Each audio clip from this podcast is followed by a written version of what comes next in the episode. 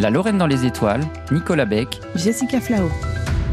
Qui n'a jamais rêvé un jour de devenir astronaute Moi, mes héros, quand j'étais ado, c'était Michael Jordan. Moi, je voulais être euh, basketteur, je voulais être euh, grand, noir, faire 2 mètres, être américain et jouer au basket. Si le fabuleux métier de Thomas Pesquet peut faire des envieux, devenir astronaute n'est pourtant pas accessible à tous. 22 500, c'est le nombre de candidats qui ont envoyé un dossier à l'Agence spatiale européenne lors de la dernière campagne de sélection en 2022. Un chiffre impressionnant. Seuls un millier d'entre eux ont été sélectionnés sur dossier pour passer des tests plus poussé, mais le nombre de candidats finalement retenus est de 5. Plus exactement 5 astronautes de carrière et 11 astronautes réservistes. Parmi eux, la française Sophie Adenau, ancienne pilote d'hélicoptère. Alors, quelles sont les qualités requises pour être astronaute? Ça m'intéressait évidemment le spatial, mais j'arrivais pas à m'identifier. En fait, je voyais pas le, lien entre ces gars qui allaient dans l'espace qui me fascinait, euh, mais comment ça pouvait être moi? Les premiers astronautes étaient surtout des pilotes de chasse aguerris, comme Yuri Gagarin ou Neil Armstrong. On leur demandait de savoir diriger ou poser des engins pour lesquels le sang-froid était indispensable. En guise d'anecdote, quand Neil Armstrong a alluni ce fameux jour de juillet 1969,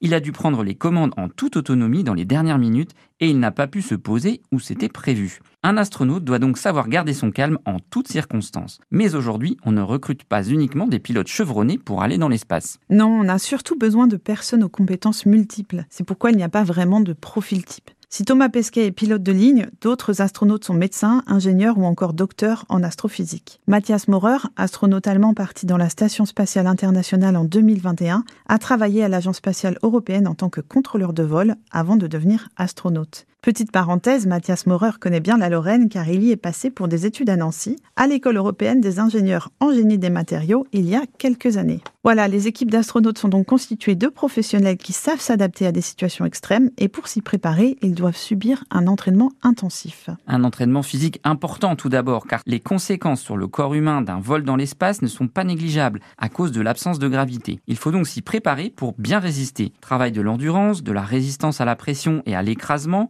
contrôle de l'alimentation, check-up complet du cœur. Bref, tout est strictement étudié à la loupe pour que les astronautes soient dans les meilleures conditions.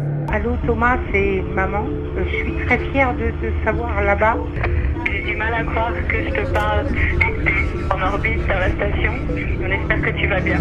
Et ensuite, il faut un entraînement intensif à différentes tâches. Tout geste qui pourra être réalisé en autonomie dans l'espace ne peut pas être improvisé. Les astronautes doivent donc posséder des notions de pilotage, mais aussi de médecine en cas d'urgence. Ils doivent connaître par cœur toutes les informations techniques des vaisseaux dans lesquels ils montent, mais aussi le fonctionnement détaillé de la station spatiale. Et oui, la vie dans l'espace n'est pas de tout repos non plus. L'emploi du temps des astronautes est millimétré, avec des activités précises tous les jours, sauf le dimanche dans l'ISS. Je vais essayer d'emporter mon saxophone. Ce sera un bon moyen de passer les, dimanches après-midi. Un saxophone, bah c'est le moyen de, donner un peu de, poésie à ce, à ce voyage.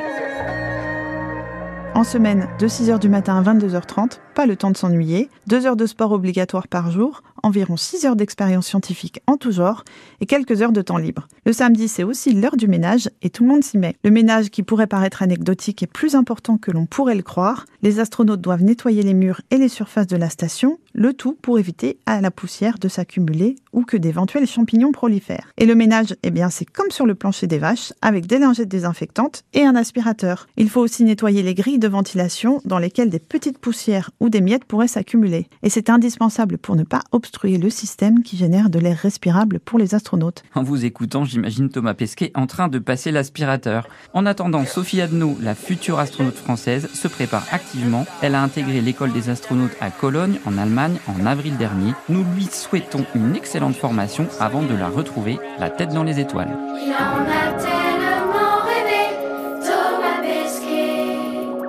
Un grand voyage dans l'espace, quelque part entre Terre et Mars, et son rêve s'est réalisé, Thomas Pesquet. Comme dans les jeux de son enfance, mélange de passion et.